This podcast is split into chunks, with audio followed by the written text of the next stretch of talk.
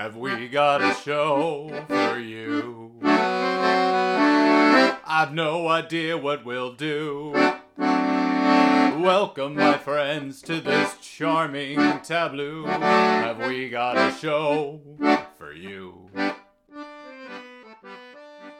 Hello, everybody. Welcome to this week's episode of Strangely and Friends, the podcast. My name is Strangely.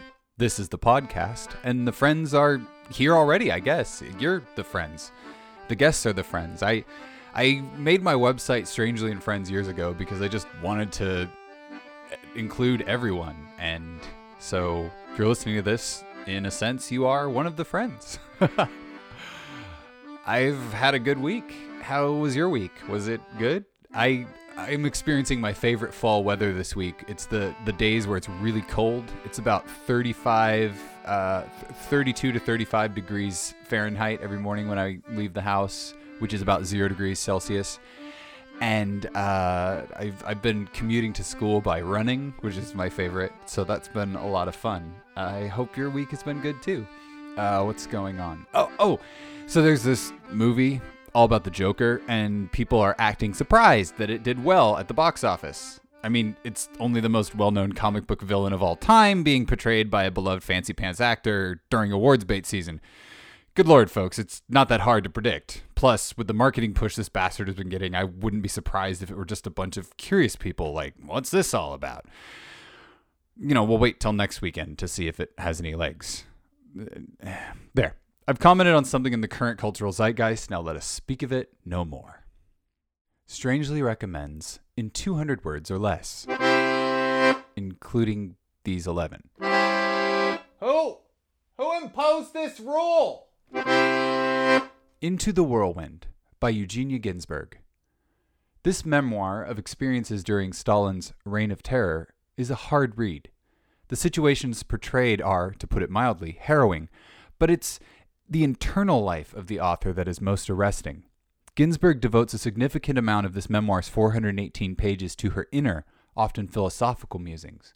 She sees beauty in a beam of sunlight, friendship in a guard looking the other way, and decency in getting out of a punishment cell a day early. The inverse is also true, the crushing of a small flower beneath a guard's boot driving her to tears. By providing a singular human voice to the reign of terror and the gulags, Ginzburg reminds us of how easily such things could happen again. Here's a selection of her excellent prose. As I lay awake on my plank bed, the most unorthodox thoughts pass through my mind about how thin the line is between high principles and blinkered intolerance, and also how relative are all human systems and ideologies, and how absolute the tortures which human beings inflict on one another.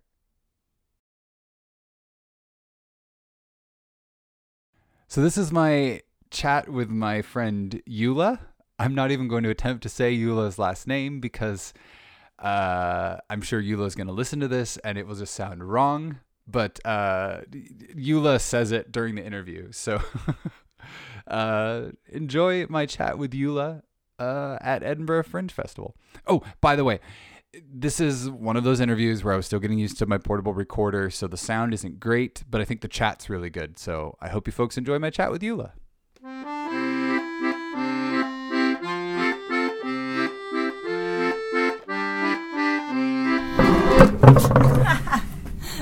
It's still recording.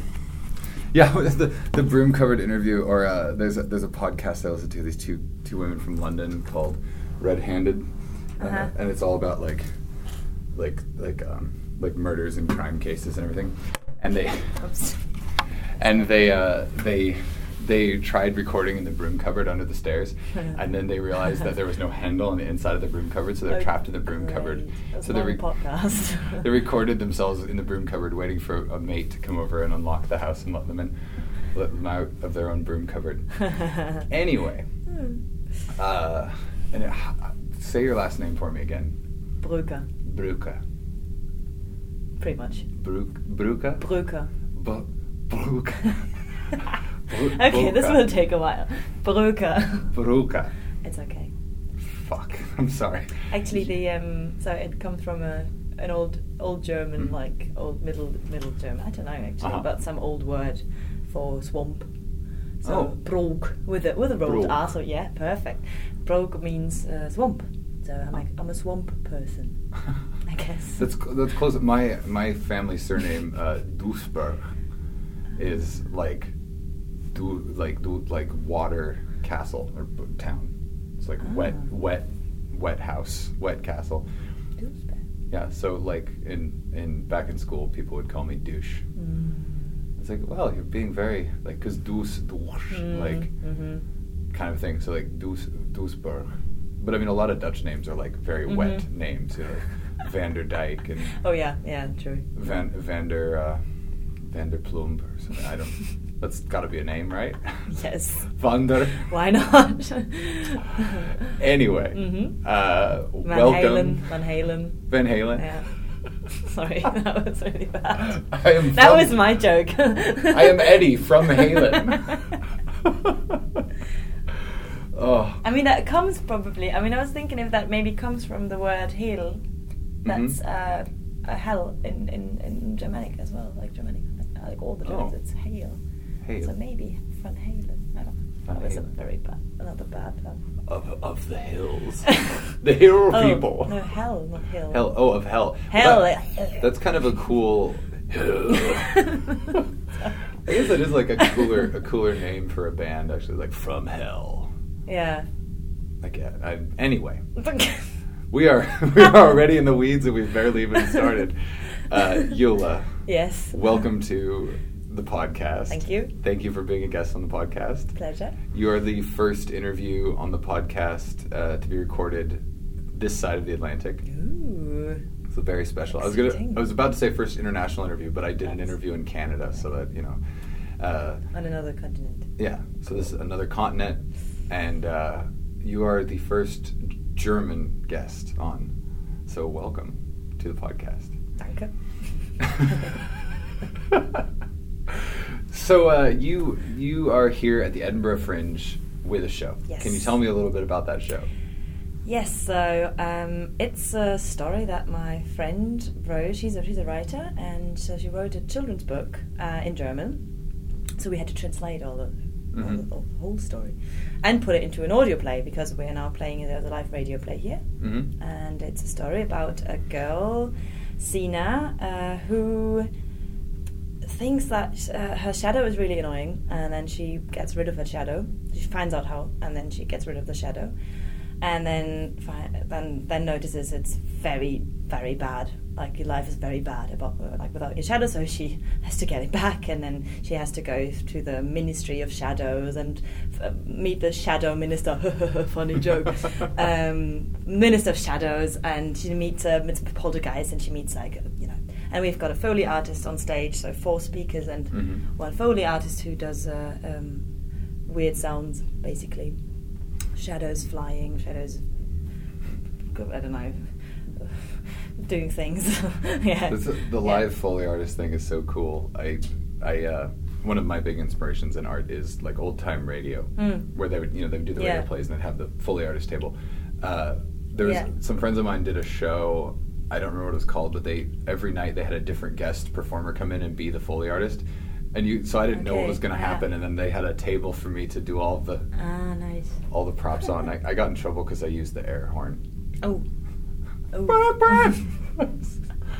Does your show have an air horn in it? And uh, no, no, no, no, air horn. no, no. We've got um, we've got metal springs that she like. It's, it's attached to a box, and Mhm. the, the the our Foley um, uh, has yeah contact mics on it, and then, then puts it through through a computer and, and, and into Oh, the that's so sound. and cool. and yeah, and it's like uh, very it's very sort of um, uh, yeah. She uses she uses the material in like different ways. So it's also a visual picture, and it's the it's the sound. So it's like a double performance. So she, you hear something and you see her like fingering around those strings and have a bow, like a bow for, that you use for violins, and she Mhm.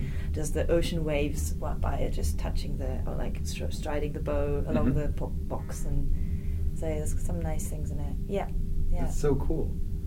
So you you're directing the show, but this isn't really your thing. You you you're at the end of like three years of Yeah. studying to be a puppeteer. Which is yeah, but also like we we um we do learn uh, the three sort of three pol- uh, how do you say three, three um, com- pillars of uh, of Mhm. puppetry. So we, we do we do a lot of uh, um, work um, as a group. So we direct each other, or we like we, we give a lot of feedback in the class. So Mhm. we learn how to direct. Actually, we learn how to direct and to play and to build. So that's the three three things you can act. Um, yeah, you also do your bachelor production, and then you have a, a profile. Like you can choose which which is your focus basically. Right. So, uh, and I'm, I'm more of a performer. I like to be on stage. Now that I do, uh, I, I did, did the tech for two shows on the Fringe at the Fringe, and, and, and I'm also directing the show. And I, now I, after two days, I was like, oh, I want to be on stage. I want to be on stage, which is good. Yeah. I know that I Yeah. really want to do it. But um, yeah, so I would generally say more of a performer, but I, I really like to give shape to a thing. Like I, I, jumped into the production when it was already half half ready, sort of, and uh, I, I could just work with them for two weeks, and then in the end you, you see the change so much more than when you see it for the like first time Mhm. after the whole. So I kind of saw the saw the development very Mhm. well, and that's that's a very nice nice feeling to see how how your work has been transformed into a it's just visible Yeah. Mm. like for an artist coming to this festival is one of the most like uh, transformative things. I mean, people often Mm. ask me if I make money. It's like nobody makes money coming to Mm, this, but you mm. can gain so much, and a, a lot of what I gain, and I, I think from our conversations earlier, you're gaining a lot of the same thing. Is that when you do something thirty times, Mm. or or even five times, Yeah. or, or, or Yeah. twenty times, or whatever, you you, especially when it's every single day, yeah you go home, you think about it, and then you can immediately go back and do it again. Yes, a yeah. lot of other shows, plays, things, we might do a weekend or two weekends, Yeah. and then it's it's gone Mm. until it comes back around Hmm. six months later, or or you're in a different room every night. Like when I'm on tour, it's a different Yeah. room, so that there's new problems and new Mhm. challenges. Whereas here, I've worked this same room. It's actually my show is in the room we're sitting in right now. Right.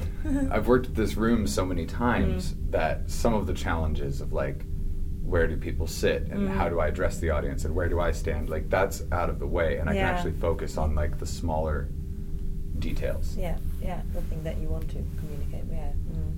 See, you said something earlier and I'm going to paraphrase what you said and maybe you'll be able to say it better but I I asked you earlier while we were just chatting about why you got into puppetry Mm. and you gave such a different answer like a lot of my friends who are into puppetry Mm. are like they grew up watching the Muppets or you know they loved the Star Wars behind the scenes Yeah. or something like that. it's great. Yeah, you know, that- it is great. It is uh, Phil Tippett. This is lovely, lovely stuff. Uh, but y- you you were talking about how you you liked how puppetry could change the size of things, Yeah. and I thought that was that was really really fascinating because like I used to do still puppets. Mhm. Um, so what, what is it about that size change that is so compelling for you with puppetry? Mm, um, well, yeah. I mean, there's the two two uh, extremes. Like you can you can go into really small Mhm. puppets and like um, make the room around it really big by just reducing the the size, Mhm. or you make the room around it. Like you can be in the same room and use three different types of puppets, and the room will be different. Right. So actually, it's using the room and the material together, and not like I think it's more about maybe uh, it's more about the room than about the puppets because maybe it's both. Maybe that's just I guess it's both. But um, uh, I like to play with what I have, and that's yeah. You get a room, for example, like you, you know, at the Fringe, you get a room, Uh-huh. and uh, I would actually like to uh, play with that much more, so that you know your room is like this, and then you're like, okay, so it's a it's a very small room, but if I use very tiny material, it can be very big. Right. Like if you have a if you have a mini table on stage and you have little puppets, suddenly everyone and, and the whole room around it, so they have like hundreds of meters above them the Mhm. tiny puppets on the table because that's the scale scale hmm that you chose. Yeah. And um, or you you have a massive inflatable puppet in the room suddenly, and it's it's too big for the room. Right. So you kind of you just mess with people's uh, like yeah imagination because you you, you you show the image and it's true the image is true it's there hmm but in, at the same time it's it's not it's it's just a material it's just Yeah.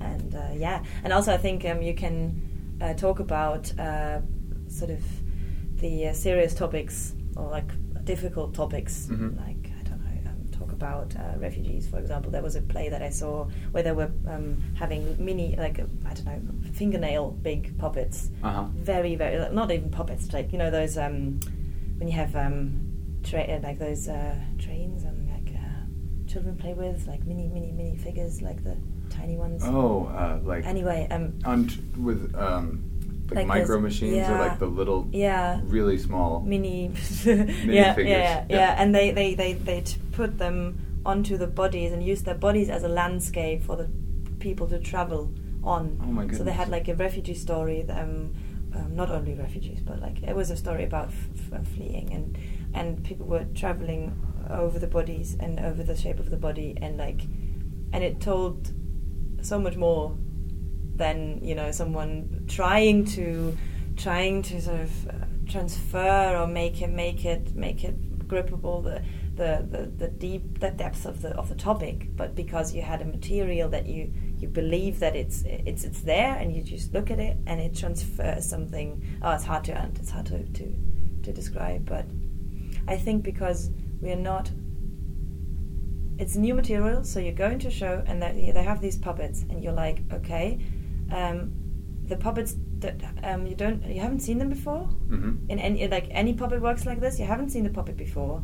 You don't know the history of the puppet. It has no history actually because you just see it in this moment, ex- uh, like compared to or as opposed to to an actor who you know is like 40 years old or something Right. and but the puppet is like it's built for this purpose so you can project everything into it and it can say everything because it's just made up hmm is, it, is that doesn't make sense like it, the- it, okay. it does make Okay. sense. I, I mean that that Hmm. I think that's the beauty of something like that. You know, it's, it's like Yeah. similar to you. You compared it uh, earlier today to mask work, Mm, yeah and the yeah. idea that a, a mask is a purpose-built character as well. Yeah. That Yeah. does not exist in, until it does. I, I Mm. have friends who are really, really into mask work, and they talk about how you put on the mask for the first time, and you Yeah. you find out what the mask is. Yeah, or you find the body. Um, actually, That- yeah, yeah, the- yeah. the- mm, you know, you the- find the character. Or who, Yeah, or what. Sometimes Yeah. it's a what. It's not a who. yeah,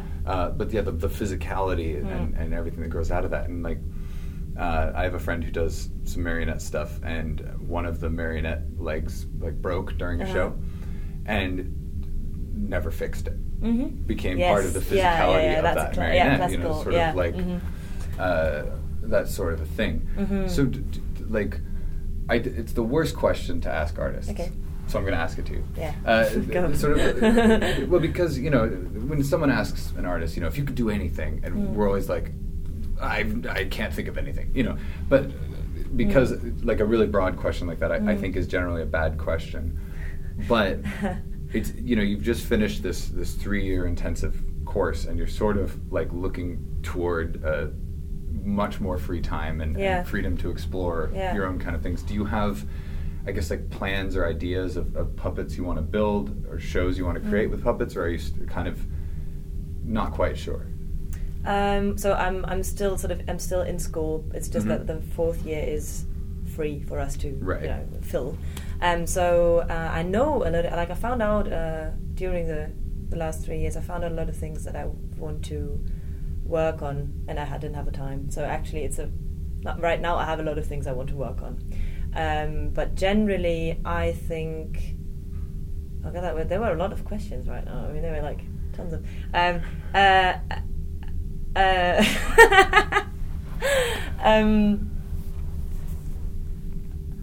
I think a big question for me is, and that I want to work on, is how do you, how do I, how will I be able to make theatre or any sort of art? I mean, it's not always Mhm. theatre that I do, but it's I say theatre uh, how, how do I, how do I make theatre that can reach not only the theatre audience that I I'm in, um, like, Right. and also my friends are all like all the, Mhm. the, the whole bubble of puppetry in Right. Stuttgart, like this.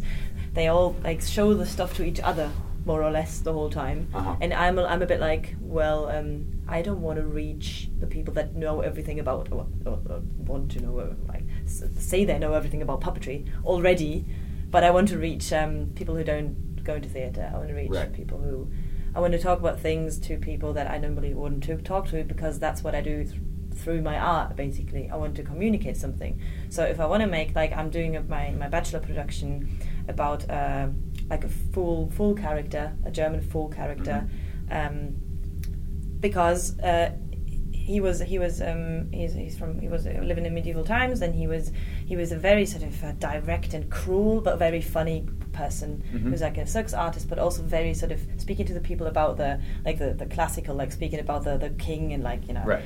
uh, but he was also very cruel to the people like a very sort of sharp and very um, very very interesting character and I think for me a connection to war, war times heavy times difficult times that we're in uh, all the time Mhm. and someone who tries to find a way to make people laugh but at the same time cry and be really sort of aware of the shit they're in Yeah. basically and I really love this character so this is something I want to do and I want to do it outside because I want people to see it because I don't want to be in, like and this is sort of a thing that accessible theater and inclusive theater Mm-hmm. and not talk about um, oh yeah and like maybe one other thing talk about a thing of course like one subject and not try to talk about the things that are like I'm not gonna be like oh yeah feminism. I, I'm like I want to do the things feminist things because I think if I do a piece it probably will be feminist anyway because it's what I think about a lot and you know so I don't need to do the thing about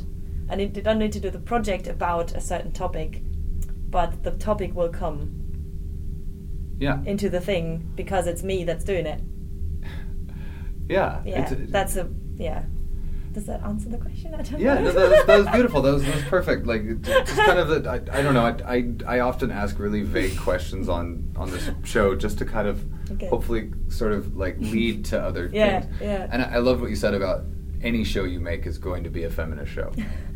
Because that, but, but, but I mean that, that that is how you feel. It'll be something. I guess it will always be there yeah you know Mm. it, it's it, you know there's all these discussions about separating the artist from the art and things like that Mm, but I, mm. I think i think if you set out to make a show with an specific message you Mm. often like you've you've messed yourself up before you've even begun yes yeah Uh, oh yeah yeah you know it's something that i hear a lot you know Mm. people come up to me and they tell me you should be using your platform which i mean not that many people see me so it's a very small platform but you should be using your stage time i Mm. guess would be a better word than platform Mm. to talk about you know climate or politics stuff. or yeah Mm. important capital Mm. i m stuff uh, and you know the the truth is like i think if anybody does watch my show Mm.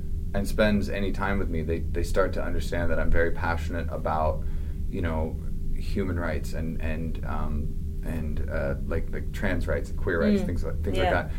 And the the sh- my greatest hope for my show is that someone who would never spend time with someone like me Mm. will realize that they enjoyed spending time with someone yeah like me yeah yeah and it will Yeah. make sitting next to someone like me on the bus be more special Yeah. and wonderful. And I, that's the, the Mm. sense of what I'm getting from you yeah about your, your makes- puppetry. yeah that fits yeah Mm. You take it out to the street because it, it's a thing too where like if you have you know if you're just like you get up and grab a microphone and you're like you know I'm a gay black woman or whatever you know whatever you are yeah the audience is going to go, yeah, we we thanks. Yeah. Like Mm. we're we see, you know, and people will instinctively want to say I know. Mm. But uh, it's it's totally different if there's just like this little rabbit puppet, you know, running around and then all of a sudden there's another rabbit and then both of the rabbits are boy rabbits or something, you know, it's Yeah, like yeah, that, yeah. Mm, mhm. that possibility, especially with a, a creature that is purpose built. yeah yeah I, I love that idea mm. because it's something that, that is so handmade. You you, you yeah like all puppets for shows they have to be crafted. Like you, you can't just go online and order. Yeah, you a- can. I mean, I'm a big fan of trash puppets. I'm a Oh, big yeah. fan of. Um, I have two um, plastic policemen in my bag. Mhm. That are great because they're so shit. They're shit Right. puppets, and they they just they they pop up. They like hand puppets, so like Punch and Judy hand Right, puppets. right, right. They pop up behind the oh, what do you call it? The curtain. Anyway, Right. uh, yeah, yeah, what was, I- what was I going to say? It's po- policeman. Uh-huh, yeah. And then um, I'm I'm just holding up my arms, by the way. no, um, and they just they, their characters just one says something, the other one says something, says the same thing. So they always talk after each other. They Right. always say the same stuff. They go like, "Oh, you're wearing a uniform? Oh, you're wearing a uniform?" Blah, blah, blah, blah. Really stupid stuff, but it, it, it makes people laugh, and it, it's and it's very sort of. They don't say, "Oh, by the way, we're stupid policemen," and that's because our puppeteer thinks the police is a horrible Right. institution. sometimes, which is not sometimes. Oh. Um, and yeah, they beat people to shit, and but uh, you do it through through hand puppets that are made for beating each other up. Uh huh. Basically, that's where they came from. They were they were they started hand puppets were on marketplaces. They were talking about political situations, and they were hitting each other. And there was like you know the the, the German uh, punch is the same, Uh-huh. beating children. Yeah. Oh, no problem. Like so, so that's an interesting sort of uh, yeah, yeah. Um, I don't know where the end of the sentence went, but yeah. oh no, it's, that's a fascinating idea though, and and, like you know, you can use comedy and, and humor to talk about things that are really Mm. difficult to talk about. Yeah. You know, it, it's it's something that like it- when, whenever you go and see a, a very serious Mm. serious piece of Yeah. seriousness, it's hard not to take it a little bit comedically. Mm. Yeah. Sure. Yeah. Whereas Mm. the the artists who talk about the darkest stuff generally are doing it comedically or or or whimsically. Mm. You know, with, Mhm. with a, a fairy tale Mm. feeling of a, a, a story or a puppet or something that like Mm. y- it's it's just a way to communicate directly to the heart instead of making the mind process Mm. all of the emotion and things. Yeah, and also it lets the audience decide what they want to see. I mean, Mhm. like it's not um, policeman example. If I say on stage, "Oh, I hate the police," and I mean it, I didn't say it like I mean it, but if I did, right, yeah. um, people would. I mean, there would be like, if I, and if I had the chance to have an audience where it's really mixed, and there are p- people who are maybe right wing, whatever, Mhm. and um, they go, go, "Oh, yeah, it's one of those lefty eco i- idiot persons doing Yeah. arts." Of course, I don't want to, you know. Right. And if I just go, these are my two policemen, and they do something on stage, and you can decide whether or not you read that into it. Yeah. Yeah, that makes so much more sense. Like, Yeah. Well, as we're wrapping this up, uh, we're just running out of time. I, Yeah. I, I wanted to talk to you forever. Maybe, maybe we'll get a chance to record another episode. uh, as we're wrapping this up, one of the things that I created this podcast to do was to increase visibility of sort of like voices outside of the mainstream. Uh, and obviously, my a lot of my listeners can't make it out to the fringe, Mhm. And uh, Stuttgart is a long way from uh, Yep. Pacific Northwest. that's true. Uh, but what, do you have any, uh, I guess, films or or things like that, uh, YouTube things that like Hmm. you would you would recommend people I see? would I would recommend something that is uh definitely an international project, and we're gonna go to the US with it Mhm. at some point, definitely, because it's just booming. It's crazy. It started a few t- two years ago, Mhm. and it's now uh, Australian, Congolese, German, French. I don't know, a lot of countries, a lot of Mhm. countries um, connected, and uh, Japan recently. and it's a big sort of puppet production by Australian group Snuff Puppets and a German puppeteer and Congolese musicians, basically. And they also build puppets in Kinshasa. It's the capital of the Democratic uh, Republic of Congo. And we do a, a pro- big project called Punchagathe, which you can look up online. And Mhm. there's films and there's a lot of uh, background material. And it's um it's a black female punch person Mhm. character that has it has a whole history. Like it's, it's been built like little, and then it grew. It grew. There's loads of Right. different Punchagathe uh, puppets, and there's a big one that's 16 meters high, Oh inflatable, goodness. and with a crane, and it's very mad. So yeah, have a look at punch uh, punchagathe.com, I think dot org. I'm How do you spell that for? punch like p uh, like the word punch like Mhm. punch in the face p uh, p u n c h and then uh, a g a t h e All right. Punchagathe. Yeah. That is perfect. Thank you so much Thank for you. being a guest on the podcast. Yeah, pleasure. I'm gonna, I'm gonna try it. Uh, Eula Brugge. nope, still wrong. As I knew it as my mouth was saying it. It's okay. Here's a thought. I apologize to you, gentle listeners, for the fact that I'm sure many of my pieces in the coming weeks and months will reflect my current immersion in what can only be called deepest, darkest academia. I've settled in nicely to the ebb and flow of Western Washington University's history department, and boy howdy, do they make you read a prodigious amount. I've considered myself a pretty hefty reader. I mean, I a book a week until I came to Western's history department. I'm up to 3 books a week now and several academic papers and it's it's to use a term that would get me in trouble in these lofty ivory towered circles, it's a lot. Nevertheless, this Sisyphean task of bibliophilic endurance has already produced delightful results. Forgive that Ricky Jay influenced turn of words as well, but more on him next week. One of the assigned readings I delved into this week for a class, the aptly named History 401, colon, Methods of Research Analysis, was Robert Thurston's Fear and Belief in the USSR's Great Terror, colon, Response to Arrest, 1936 to 1939. Academia likes long and precise titles because it saves you having to read the paper to know what it's about. I think it also helps students figure out the central question of the paper, which, if written well, answers the thesis. Or something like that. I don't know. I'm taking a class so I can learn how to do it. What do you, what do you want from me? Some quick background. In 1917, Russia experienced a communist revolution. In 1924, the revolution's leader Lenin died. Into this power vacuum rose Joseph Stalin. He was, by many accounts, a total dick. From the mid 1930s until 1939, a series of purges swept through the Communist Party. People were often being arrested left and right for difficult to quantify crimes, like telling jokes critical of the Communist Party or not loudly enough condemning Trotskyist ideas. The above mentioned Eugenia Ginzburg was one such person arrested during this time and sent to the Gulag Archipelago, which was a nickname given to the Soviet Gulag system by Alexander Solzhenitsyn, because these places in Siberia were so isolated as to be essentially islands. The prevailing attitude about 1936 to 1939 purges is that they were a time of intense fear for people in Russia from all walks of life, folk living in a state of fear like something out of 1984, the novel by Orwell, not the year that Apple made that weird advert. Remember that? I won't go into exactly the ways that this orthodoxy developed in academia, but suffice to say that it's pretty commonly accepted for much of the 50s and 60s and 70s that this was a horrible time of great fear. This might also have something to do with the fact that it fit in so well with the good versus evil Cold War narrative the United States lived in. I'm not qualified to say for sure. Into this strides Robert W. Thurston, young, brash, and full of new ideas about how to approach the Great Terror.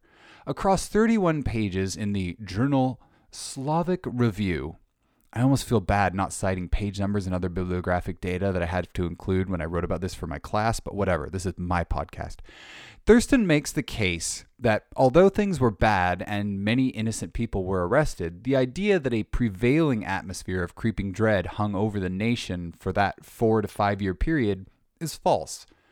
Thurston cites dozens of personal accounts from the era and afterwards, as well as newspaper clippings, government documents, and even the minutes of some local Communist Party meetings. I've never thought about meeting minutes as a historical source, but now I'm full of an urge to comb through the 1956 meeting minutes of the Pemphigus, Indiana Shriners Lodge. Thurston makes a case that is sweeping and persuasive, even as he acknowledges the difficulties in interpreting some of his sources and the lack of ability to read the minds of the past with perfect clarity. And here's where things get, well, for lack of a nicer way to say this, it turns into an intellectual shit fight. Enter Robert Conquest. Yeah, they're both named Robert a venerable professor who's built his entire reputation on a monumental tome titled, you guessed it, The Great Terror, colon, Stalin's Purges of the 1930s. Slavic Review had sent Conquest a copy of Thurston's paper and asked for comment. Armed with a passing knowledge of Conquest through the writings of Christopher Hitchens, I knew he was a man who did not suffer fools lightly and rarely held back in his criticism. Naturally, I went and made myself some popcorn. Conquest did not disappoint. The following three pages of Slavic Review are a thundering takedown of Thurston, not just his premise, but also his use of sources and even methodology of interpretation.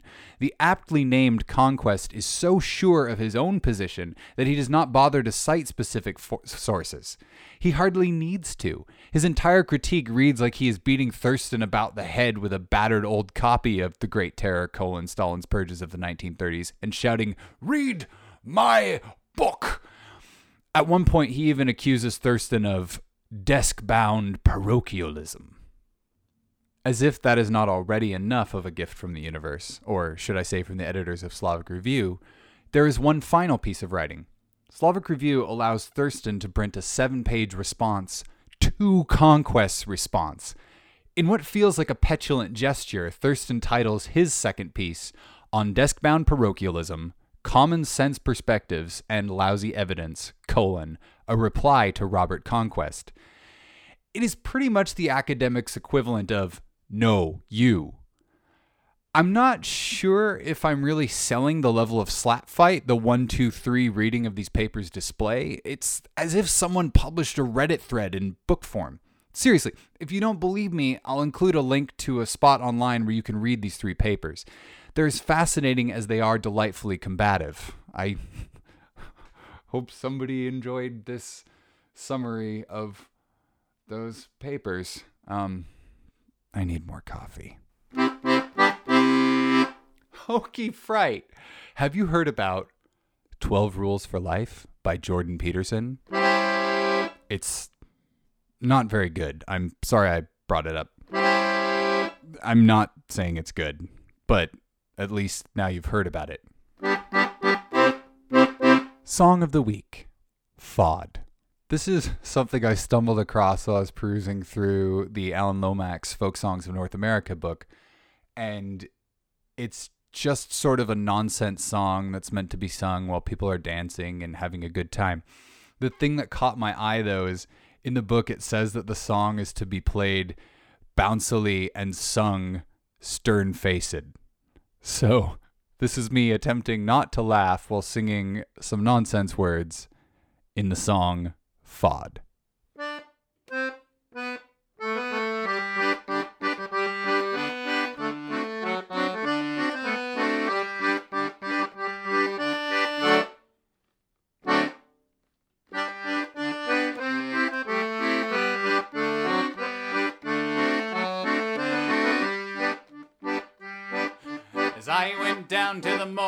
Field, hooray to rye for the Linkadido. As I went down to the mowing field, fod. As I went down to the mowing field, a big black snake got me by the heel to a rolly day. Well, I fell down upon the ground, hooray to rye for the Linkadido. I fell down upon the ground, fod. Well, I fell down upon the ground, I shut both eyes and looked all around to a rolly day. I sat on a stump to take my rest, hooray to rye for the Linkadido. I sat upon a stump to take my rest, fod. Sat up on a stump to take my rest. My hair looked like a woodchuck in his nest. To rifle day. While the woodchuck grinned a banjo song to Rifulai ho the woodchuck grinned a banjo song, fod. The woodchuck grinned a banjo song, and up stepped a skunk with his breeches on. Hooray, tolly day! The woodchuck and the skunk got into a fight. Hooray, tooray, for the. The woodchuck and the skunk got into a fight. Fod. The woodchuck and the skunk got into a fight. The fumes were so strong they put out the light. Hooray, tooly day! They danced and they played till the chimney began to rust. Hooray, tooray, for the Linkadido. They danced and they played till the chimney began to rust. Fod. They danced and they played till the chimney began to rust. It was hard to tell which smelt the worst. Hooray, tooray, day!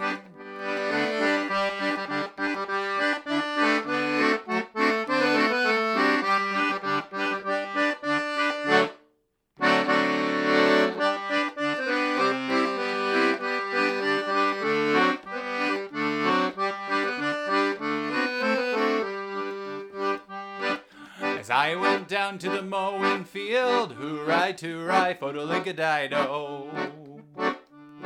As I went down to the mowing field, fod.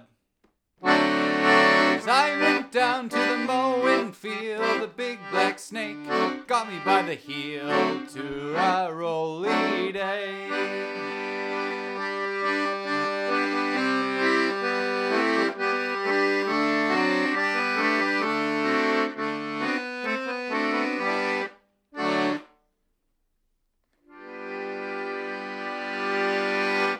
That's about it for this week's episode of Strangely and Friends, the podcast. Thank you so much for listening. I hope you folks enjoyed my interview with Eula, even though the audio wasn't the greatest. And uh, I felt a little bad after I wrote that thing about Jordan Peterson. Maybe I'll just leave that in. I was going to cut out my burp, but I kind of feel that way right now. Anyway, I might write a longer takedown of him at some point in the future. For now, suffice to say, not a fan. If you're a fan of this podcast, however, please consider supporting it over on Patreon. Uh, this podcast can only happen because of the amazing folks over at Patreon who literally help me keep the lights on. So thank you so much to all my incredible supporters out there in uh, the uh, realm of the internet who are willing to help me keep making this. It really means the world to me. If you've got a question or a comment for me, uh, you want to ask me about something, or you want to get rid of a weird piece of taxidermy, like, you know, a freeze dried piranha, you can send that stuff to strangely 1000 Harris Avenue, number 21, Bellingham, Washington 98225. And uh, I hope to hear from you.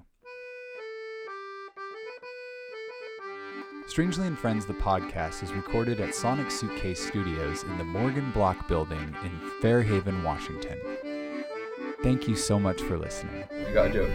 I'm, um, I'm going to translate. Uh, I can I can say it in German and then in Yeah, English. yeah, that'd be great. Okay. Ähm, was sagt ein arbeitsloser Schauspieler zu einem anderen arbeitslosen Schauspieler?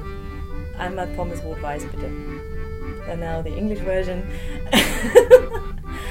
what says uh, an unemployed actor to a second unemployed actor? What? Um, I should have thought about the translation before. What says an unemployed actor to another unemployed actor? What? Uh, one, one. Um, oh no! I still can't translate it. uh, a portion of um, do you say? po- Um, fr- fries with mayo and ketchup, please.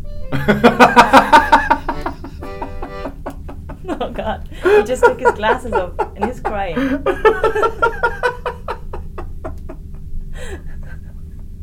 Oh come on! Oh, thank you. Thank you You're so much. Strangely and Friends, the podcast, is a Herringbone Society production.